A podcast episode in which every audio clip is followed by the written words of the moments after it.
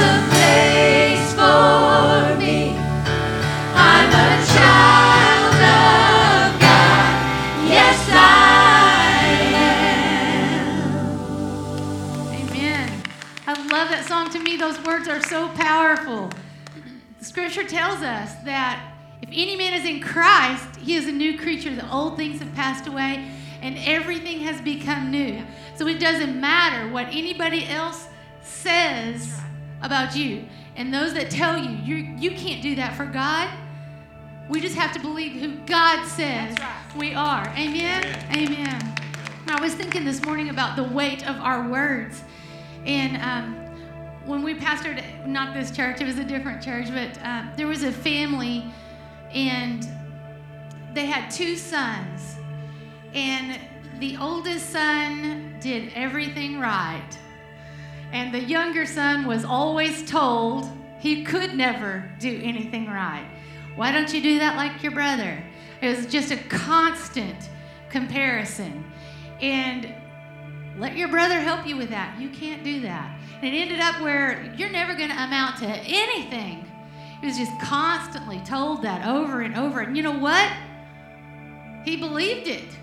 And that's what he became the power of our words, right? But we don't have to believe what others say. It is who God says we are. You know, if we would linger in his presence, right? And if we would value what he thinks about us more than what others think about us, wow, how different would we serve? How different would our lives look? Let's linger this morning in the presence of God.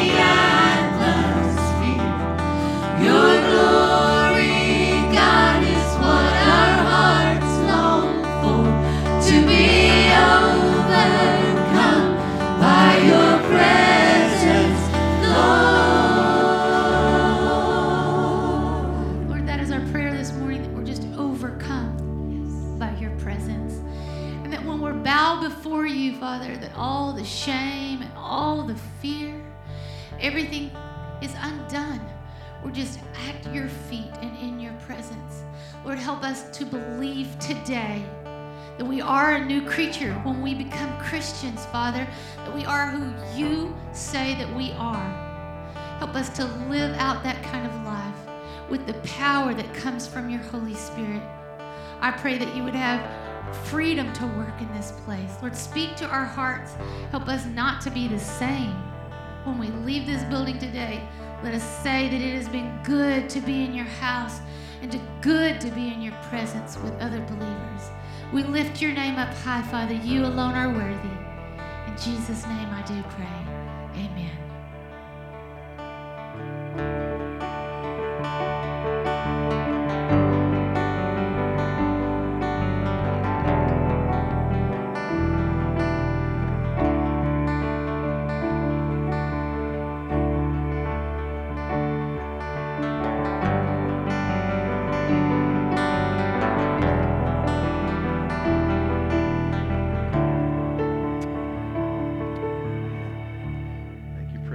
Hey, good to see you this morning. Glad that you're here. Uh, give them a big hand. Boy, they did a great job. Appreciate them leading us in worship. Glad that you're out there and uh, glad uh, you're watching online. Thanks for uh, being with us. I'm doing a sermon series on On Mission with God. And uh, I think it's important that we understand the quest of God, what God is trying to do, not only in the world, but also in our individual lives, and that we get on mission with God, all right? And we've been looking at that through the book of Jonah, and today we're going to be back in Jonah. But right before we do that, let's, uh, let's talk about being on mission with God. And that is the purpose of Cavanaugh Church. So here's our mission statement. We've been reading it every week through this series. Would I know you just sat down, but you need to stand back up, all right? Come on, let's get back up because we're going to read our mission statement together. Read this out loud with me. At Cavanaugh Church, our mission is to win people to Christ, to train believers to become disciples, and to send disciples out to impact the world. What a great mission, amen? That's what we're all about. Thank you, and you can be seated. Winning people to Christ, training believers to become disciples, and then sending these disciples back out into the world to make an impact for the Lord Jesus Christ. And you know what? We see all of this playing out in the book of Jonah as Jonah gets on mission with God. I've got two verses I want to read to you today from the book of Jonah. The first is Jonah chapter 1, verse 2. We've already looked at this. Jonah originally was called by God in chapter 1, verse 2. Here's what God said to Jonah Arise, get up, Jonah, and go to Nineveh, that great city, and cry out against it, for their wickedness has come up before me. As we noted, God has a quest to save the nations of the world. Why? Because people are important to God. okay? God cares about people, God cares about you. God loves people. And it's God's will that none should perish, but that all should come to faith in Jesus Christ. So here is this city that is so wicked, their wickedness has literally risen up to God. And God is going to have to judge their wickedness. But instead of just annihilating them, God wants to save them. Why? Because that's God's heart. And so he picks a, a prophet, a guy named Jonah, and he calls Jonah to go and preach to the Ninevites. But here's the problem oh, Jonah doesn't want to go. He has a prejudice against the Ninevites. In fact, he would rather them just die and go to hell. He could care less if they were saved. But that's all part of God's plan on Jonah's life because second part of the purpose statement is to train. And God is not finished with Jonah. John, Jonah needs to get over his prejudice. And so God is going to work in his life.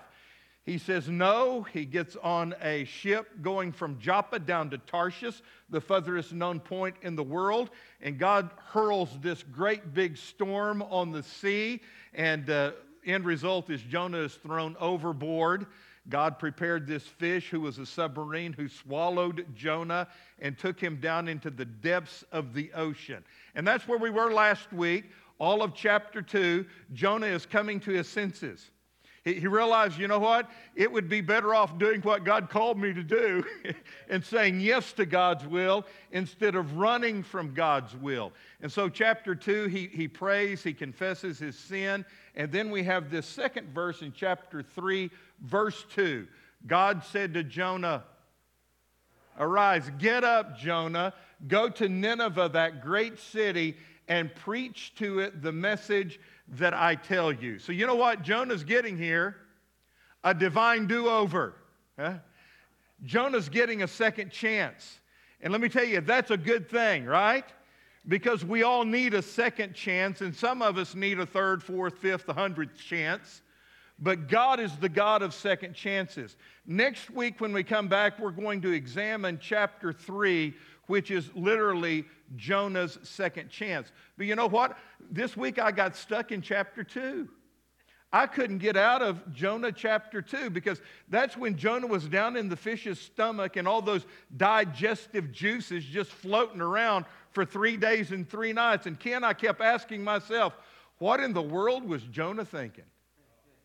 Really, what was going through Jonah's mind for those three days and three nights?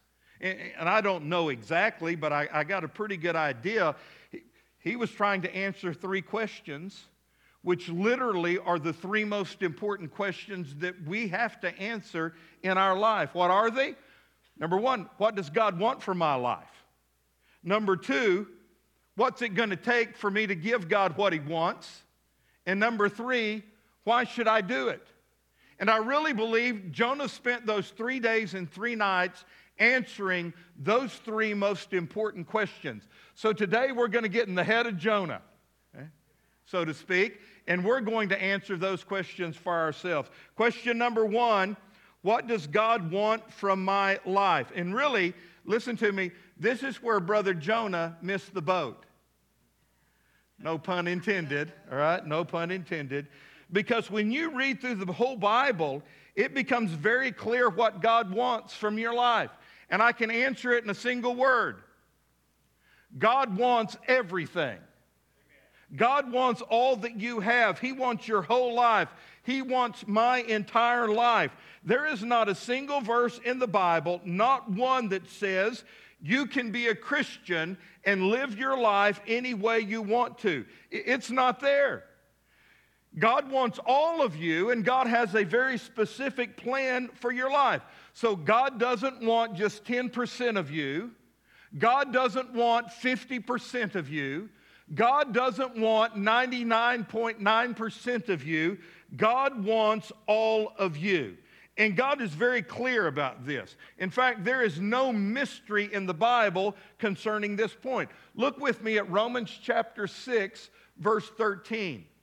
Paul said, Give yourselves completely, wholly, totally to God, since you have been given new life.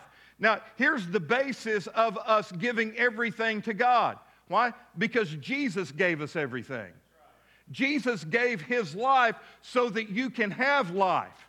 And because he has given you life, you need to give yourself completely to him. And then it says, use your whole body. Look at your hands, your fingers. That, means your hands and feet. Look at your feet. That means your feet. Your mind, your eyes, your ears, your heart, your will, your hands, your feet. Use your whole body as a tool to do what is right for the glory of God. So there it is. God wants all that you have, every bit of you, every part of your body is to be given to God for God's glory. It's got to be all of you. Now, I love reading C.S. Lewis, and I got, I got a great C.S. Lewis quote that falls right in here at this point. Here's what C.S. Lewis once said The only thing Christianity cannot be is moderately important. Let that soak through your system. The only thing our faith, Christianity, cannot be is moderately important. If Christianity is real, if what we're reading in the Bible today is true, you know what? It deserves all you got. It deserves your very, best. And if it's not true, then you know what? You shouldn't even be here right now. The only thing Christianity cannot be is just moderately important. It's either all or it's nothing. It's either true, and that should determine the course of your life, or it's not true, and you just go on home. You know what? There are a whole lot of people still sitting on the fence at this point. And here's what they say they say stuff like this Well, I just don't know what God wants me to do. I hear that all the time. I don't know what God wants me to do. I've got a verse for you if that's, that's what you're thinking. It's found in Deuteronomy chapter 10, verse 12. This is what the Lord God wants you to do. okay? So if you've been wondering, what is it that God wants me to do? Here's your answer. This is what the Lord your God wants you to do. Respect the Lord and do what he's told you to do. Love him and serve the Lord your God with what? Your whole being. Interpreted, that is everything you've got. But again, there's a lot of people who are still sitting on the fence here. They say, well, you know what? I'll, I'll serve God in my spare time or in the time I have left over. And, and I know what these people are thinking. They look at their life like a pie. Are you thinking about pies right now? Chocolate, strawberry, coconut cream. No, not that. But their life is a pie. And you know what you have in a pie? You've got slices, right?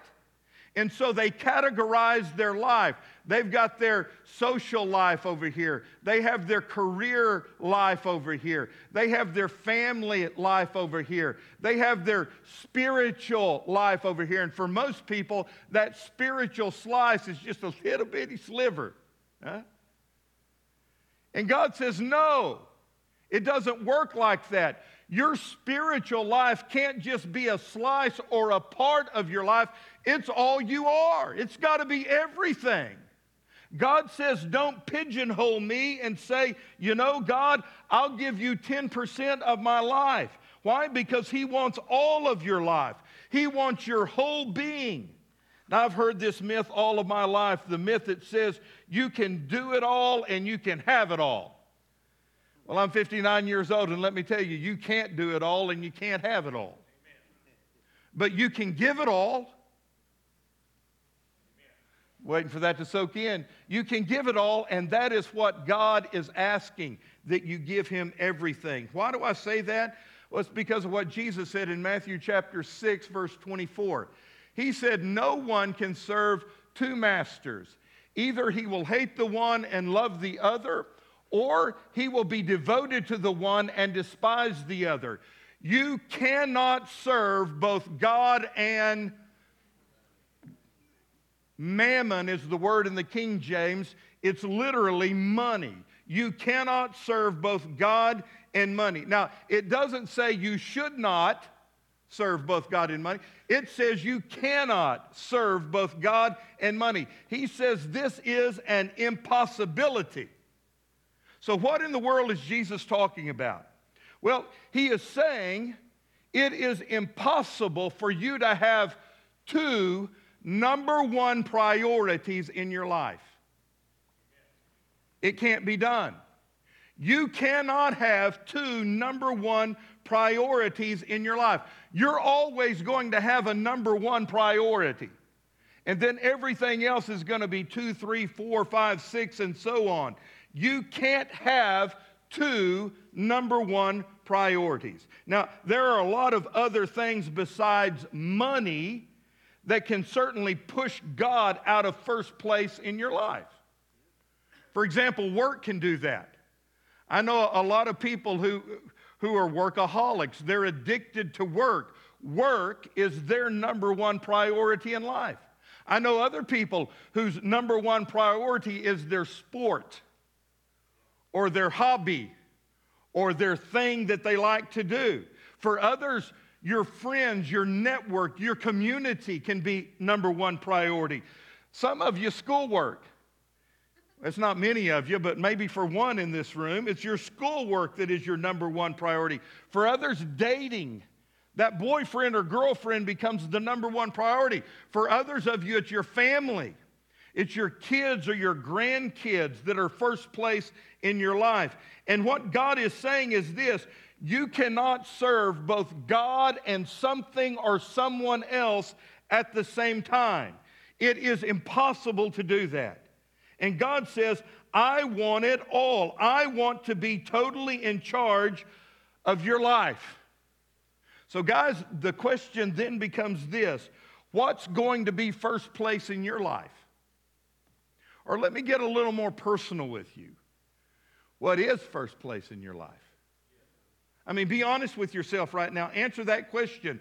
Is the number one goal in your life right now building a career?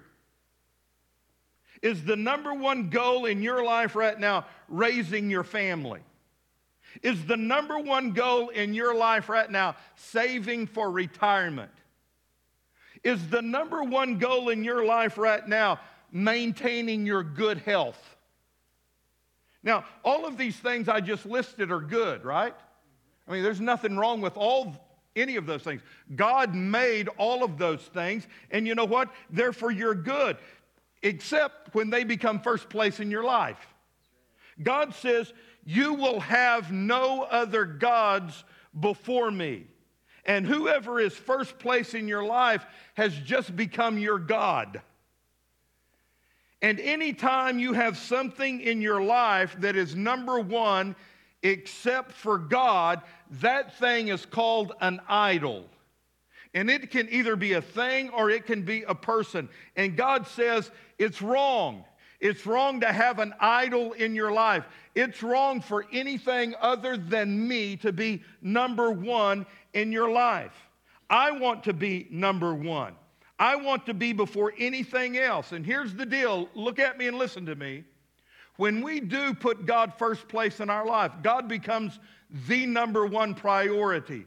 All of these other things that we are spending all of our time and all of our energy and all of our worry over, all of these other things find their proper place and perspective. And it is only when we put God first place in our life that all these other things make sense. Family makes sense, job makes sense, finances make sense. Only when God is first place in our life. So, who's in charge? Who's number one in your life? You, have got to make that decision today. Who, who's in charge? Who is the Lord of your life? Is it you or is it God? Okay? Is it God first or is it you first? Let me just ask you another personal question. Where are you saying to God, me first? Where are you saying to God, me first? One time Jesus was walking down the street and, and this guy approached him and they started a conversation and, and Jesus, Jesus said to that guy, follow me. And the guy answered back to Jesus and said, okay, Lord, I'll follow you, but Lord, let me first go take care of a few things. Now, here's the kicker with that. That little phrase, Lord, let me first, is a contradiction because you can't say Lord and me first at the same time. And if you're saying me first, then you know what? He's not your Lord. It can't be me first and the Lord first. So again, you need to make that decision. So, where are you going to say to God, me first? You know, Christians even do this. Where, where are you saying today, God, I'll live for you, but let me first get married. Lord, I'll live for you, but let me first finish school. Lord, I'll get on fire for you and I'll really serve you, but Lord, let me first get my kids out of the house. Let me first pay off my mortgage. Let me first gain financial independence. Lord, I will serve you, but let me first get my kids through college. And God says, if I'm not first, none of these other things are going to make sense. And your life is going to be one big frustration. Jesus even told a story about it. He said, It's like this king who was going to have a big banquet, a huge party. And so he started inviting people to, to come to his party. And one by one, the people started making excuses why they couldn't come. For example, the first guy said, Oh, Lord, I've just bought a, a piece of land and I need to go check it out. Now, how many of you would buy a piece of property without first going and looking at it? eh? But apparently, this guy did. So that was his excuse. The second guy said, Lord, I, I just bought five yoke of oxen and I've got to go test them out. Would you buy a car without driving it first? Let me tell you, I did that online one time and it's, it's some, it can come back and bite you, you know? But that was his excuse. Not really a valid excuse, I don't think. The third guy probably had the best excuse of all. He said, Lord, I just got married and I can't come. Maybe he had a point there, I don't know. But here's the deal think about this. These are three guys who are invited to a banquet by a king. And all three of these guys used excuses. The first guy uses wealth as his excuse. I just bought a piece of property. The second guy used work as an excuse. I've got to go work these five yoke of oxen. The third guy used his wife as an excuse. She won't let me come. So here's my question to you What excuse do you keep giving to God for you not putting Him first in your life? Lord, let me do this first and then I'll be sold out to you. Lord, let me do this first and then I'll be all yours. Again, let me let you in on a little bit little secret here. If, if you would just put God first in your life, again, everything else finds its proper perspective. And it's only when God is first place in your life that living makes sense. B- Before I move on to question number two, let me give you one more verse of scripture. It's Proverbs chapter 3, verse 6. Man, I love this verse. It says, In everything you do, in everything you do. So, in what is it you do? Everything you do. In everything you do, put God first. And so, if you're putting God first in everything you do, in the little things and in the big things, what's He going to do? He will direct you and He will crown your efforts with, man, what a bargain, what a deal. If I want my life directed by the God of the universe who knows all things, and if I want success, how many of you want to be successful in life? Raise your hand. Come on. How many of you really want success? Well, here's the answer. You just put God first. In everything you do, put God first, and He will crown your efforts with success. Have you been trying to live just a part time Christian life? I think that's the, the condition of, of Jonah. He, he wanted some of the benefits of serving the Lord, but when the going got tough and God asked him to do something big, Jonah didn't want any part of it. So the question comes back what does God want? It's not 50% of you, it's not 60% of your heart. What does God want? Everything. He wants all of you. And that brings us to question number two What does it take? And I'm sure Jonah's contemplating that in the digestive juices of the fish's stomach. I, I understand now God wants everything. What's it going to take? What does it take to not waste your life? What does it take to become all that God wants you to be? What does it take to develop myself to my fullest potential? Well, again, I can answer it in a single word. It's just one word of what it's going to take, but let me tell you, this is a very unpopular word. You're going to cringe when you hear this word. A lot of people don't like this word. Are you ready for the word? What's it going to take? Surrender. Total surrender. That's why I entitled my message, I Surrender All. And a groan was heard across the congregation. Here's the deal you cannot be a follower of Jesus Christ without total surrender. I mean, I think this is where Jonah failed.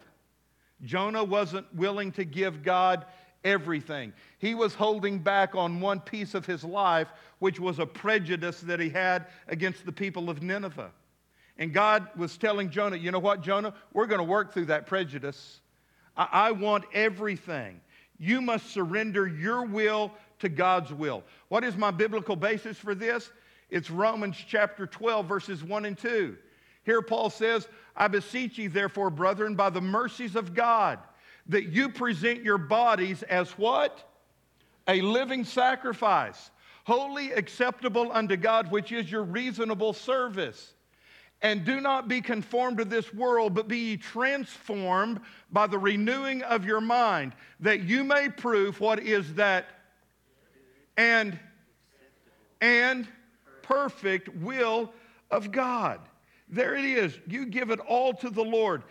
The good, acceptable, and perfect will of God is going to be accomplished in your life when you surrender everything to God and hold nothing back for yourself. Here- here's the visual I like to look at when I think about this total surrender. It's like I come up to this continental divide in my life. There's this big divide here. And God is saying to me, Will, my will for your life is on the other side of this divide.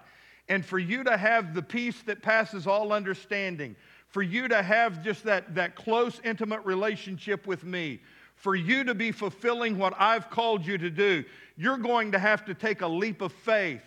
You're going to have to step across this chasm. You're going to have to cross the continental divide in your life.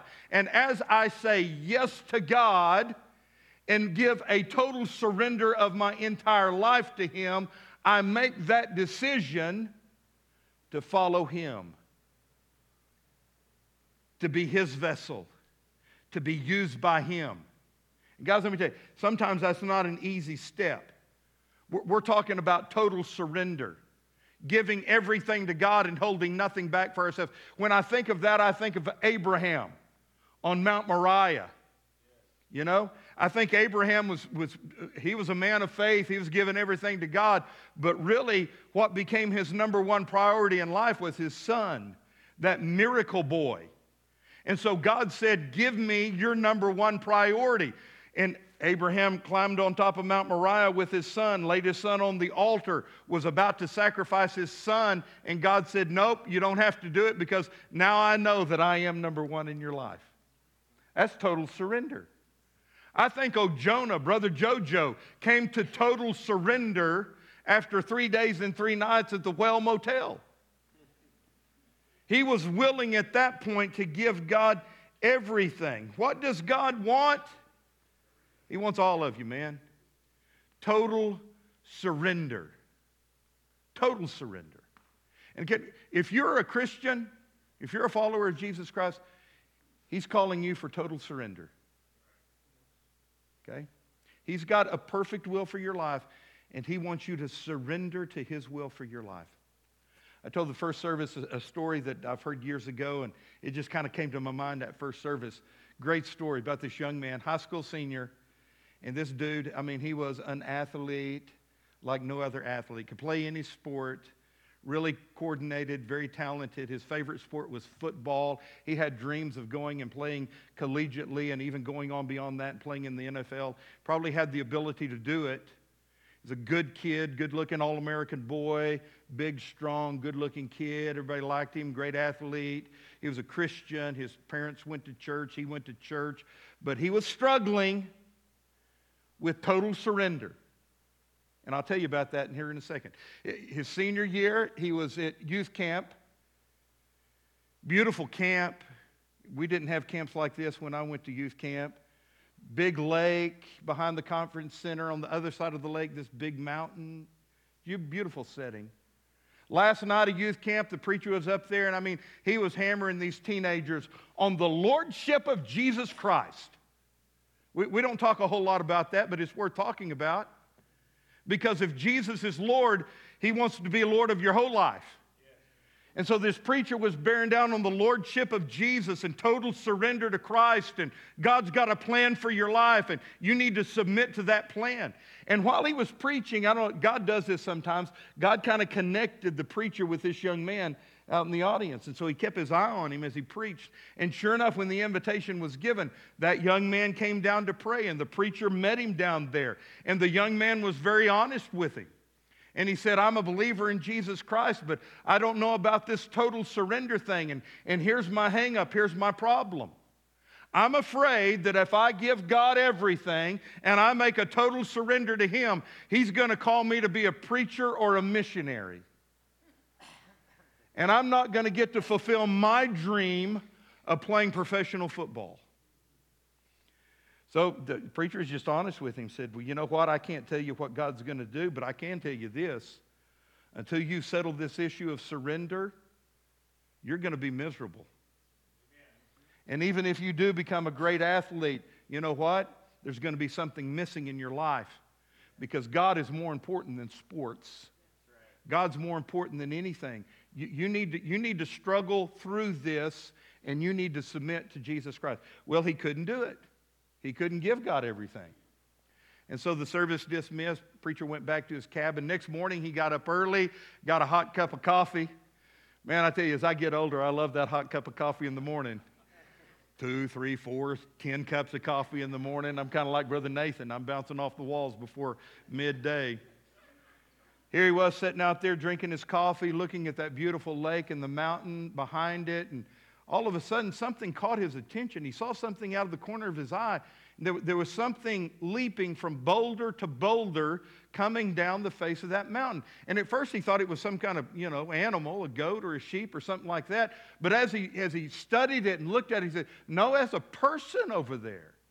So, some person is, is leaping down and running down that mountain. And so he put down his coffee and he left and he started going around the lake and the guy was coming down. And finally he saw who it was. It was his young man. That, that big hulk of an athlete, he was jumping from boulder to boulder, running down the face of that mountain. And it was apparent that that kid didn't go back to his dorm the night before. He had gone up on top of that mountain. Literally, it became his Mount Moriah. And the preacher said, finally we met, and his hair, his hair was a mess. His clothes were covered with dew. His breath evaded him, but he was able to say to me, I've done it. I've done it, preacher.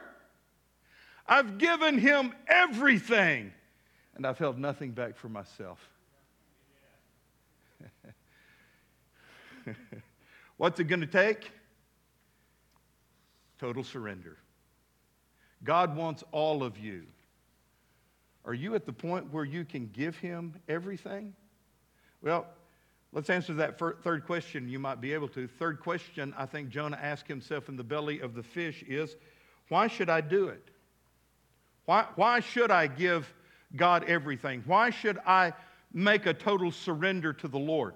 Well, I don't know if Jonah would say this to you today or not, but he might say one, one benefit of giving him everything is you can avoid the fish's stomach.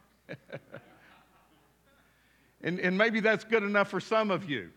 I think ultimately the best reason of why we should do it is because, you know, nothing is to be compared with doing God's will, God's way. You know, heaven's a pretty big benefit, isn't it? And accepting Jesus as your Savior and giving your life totally and surrender to Him and receiving the benefit of heaven, man, that's awesome. That's the ultimate reward, is it not, church? But let's talk about why I should do it right here today. In, in real life, facing the pressures that I face 24 hours a day, going to school, working, family, all the chaos that's in this world in 2020. Why should I do it? Well, I could start listing benefits and we would be here the rest of the day. Honestly, when you think about it. Why, why should I do it? Why should I give God everything? Well, let me tell you, you're never going to know real happiness until you do. The Bible talks about this peace that passes all understanding. Man, the world doesn't have that. They're grasping for it. They're trying to get it through drugs and alcohol and sex and any other way they can, but they're going to come up empty because there's only one way you can have that peace, and that's being in Christ. That's the benefit. I mean, not messing up your life is a pretty good benefit. I mean, the list could go on and on and on. But, but let me just suffice it to say if there were no benefits, there are, but if there were no benefits, I can give you two words why you ought to do it anyway the cross.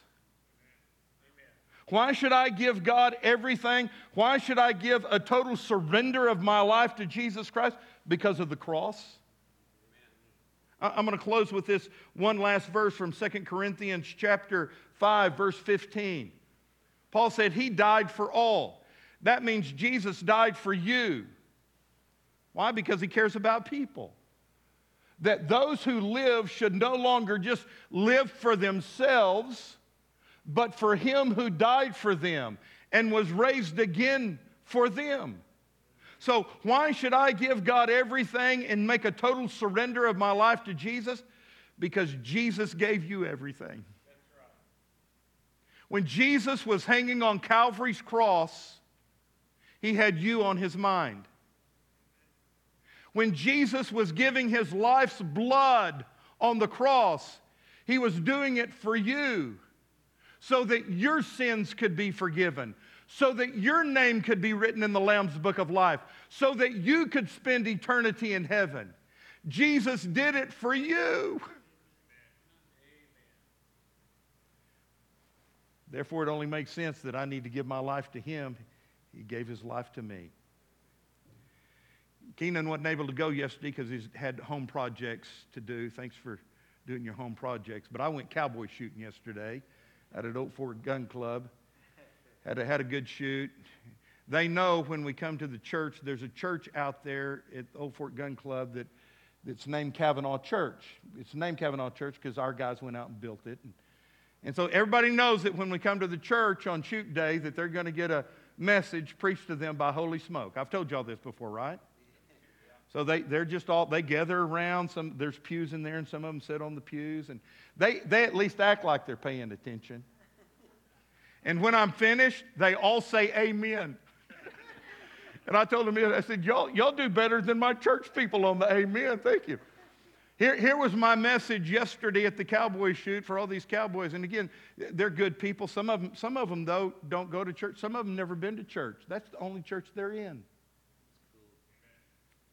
Here's my message to them. I said, I want you to know two things. Number one, God loves you. He loves each one of you. God loves you so much that he gave his only life, his life, to save you from your sins. God loves you. I want you to know God cares about you. He cares about what you're going through. He cares about your life. He cares about your problems. He loves you. And he wants to save you. Second thing I want you to know God has a plan for your life. God made you for a purpose. And the greatest thrill in life is to find, follow, and finish God's good, acceptable, and perfect will. Those two things. God loves you, God's got a plan for your life. And they said, Amen. Amen. I want you to know the same thing, guys. God loves you. God loves you so much, He died for you. And He has a plan for your life. Don't miss His will. How do you not miss the will of God? Well, you give Him everything, and it's a total surrender. I surrender all. Heavenly Father, I do that right now, personally. Will Harmon, I surrender all. I give you everything, Lord. I give you my time, my talent, my treasures. I give you my life, my family, my future. Lord, I give everything to you. And I pray, dear Lord, that you would just take me and use me in your kingdom. Help me to, to lead other people to Christ. Help me to train believers to become disciples. Help me, dear Lord, to go back out into my world and, and make an impact for you. I surrender all. And I pray, dear Lord, that would be the prayer of everyone in this room and everyone listening on Facebook Live and CavanaughChurch.com that we would surrender our all to you. I ask this in Jesus' name. And would you stand with heads bowed and eyes closed? Every one of you, just stand up. Because of COVID, we can't have altar calls, but what I'm going to ask is that you make the place you're standing right now your altar. Make it your Mount Moriah. Make it your spot of sacrifice. And in your own way, right now, whether you're in this building or you're watching online live, would you give him everything? Hold nothing back for yourself. Just give him all of your life. Give him your plans, your future. Give him your family. Give him your pocketbook. Give him everything. And say, Lord, I surrender it all. I lay it on the altar today. And I pray, dear Lord, that you would take me and use me in your kingdom. Amen. Amen. What does God want? What's it going to take? Why should you do it? The cross. The cross. God bless you, man. Sit down. You can go ahead and sit down. Got one, one or two announcements, and then we're going to be dismissed. Thank you for being here. Uh, if you're in person, when you leave the room, make sure you put your mask back on. And as you walk out the doors, all five exits, we don't have those big treasure chest boxes anymore. We've got these slimline little metal boxes, black boxes out there. Just drop your offering in the box when you walk out. Or you can give online. Just go to our Facebook or our, our CavanaughChurch.com, uh, the Give tab, and you can give online. Appreciate you supporting the ministry of this church. Uh, keep praying for It's Our Turn. Before you leave the property today, drive around the building and look at the new church that's being built. I mean, it's exciting. All the steel is up. We've got half of the concrete poured. The other half is going to be poured this next week. Yesterday, when nobody was here, I went out there with my tape measure and I measured off the exact spot I'm going to be standing in preaching. And so I stood there and I preached a little bit. I just, I was out there preaching and man, it felt good. Okay? So pray daily for it's our turn. Hopefully, soon we'll be able to push the play button and, uh, and be able to pick back up on It's Our Turn. That's the campaign to help us pay for this building. I told the people in the first service, you know, we're building the building, but we got to pay for it. And I've got good news and bad news. Good news is we've got the money to pay for this building. Bad news is it's still in your pocket, right? So you be praying what God would have you to do to build the building, and I know everything is going to be great. When COVID is over with and we're back in full force, we're going to fill not only this place up, we're going to fill the new place up as well. And I'm excited. Why? Because our mission is to win people to Christ, to train believers to become disciples, and to send people back out into the world to make an impact. Amen? And that's what we're going to be doing. Uh, tonight at 6 o'clock, Brother Johnny's going to have Kids Church on Facebook Live. The reason he's doing that, I mean, he's back there right now with kids, but still some kids can't come to church, so he wants to be on Facebook Live for them. Then at 6:30 we have the adult Bible study. Ronnie Fox, the Silver Fox, is going to be teaching that lesson, so tune in for that. And then Wednesday night we're we're live again. Wednesday night, okay? So come in person Wednesday night. If you're a teenager, y'all are meeting in the big gym. Uh, Brother Johnny's got all the kids back there, and the adults are in here. It, it was kind of sparse this past week. I looked out there, and everybody had their own pew on Wednesday night. My prayer is uh, that you would bring a friend, and there'd be two to a pew this next Wednesday night, or even more than that. Hey, a lot of people need our prayers, so be sure and, and pray for them. I want you to remember, remember this this week, that I love you, the staff loves you, but most of all, God loves you. Have a great day. We'll see you.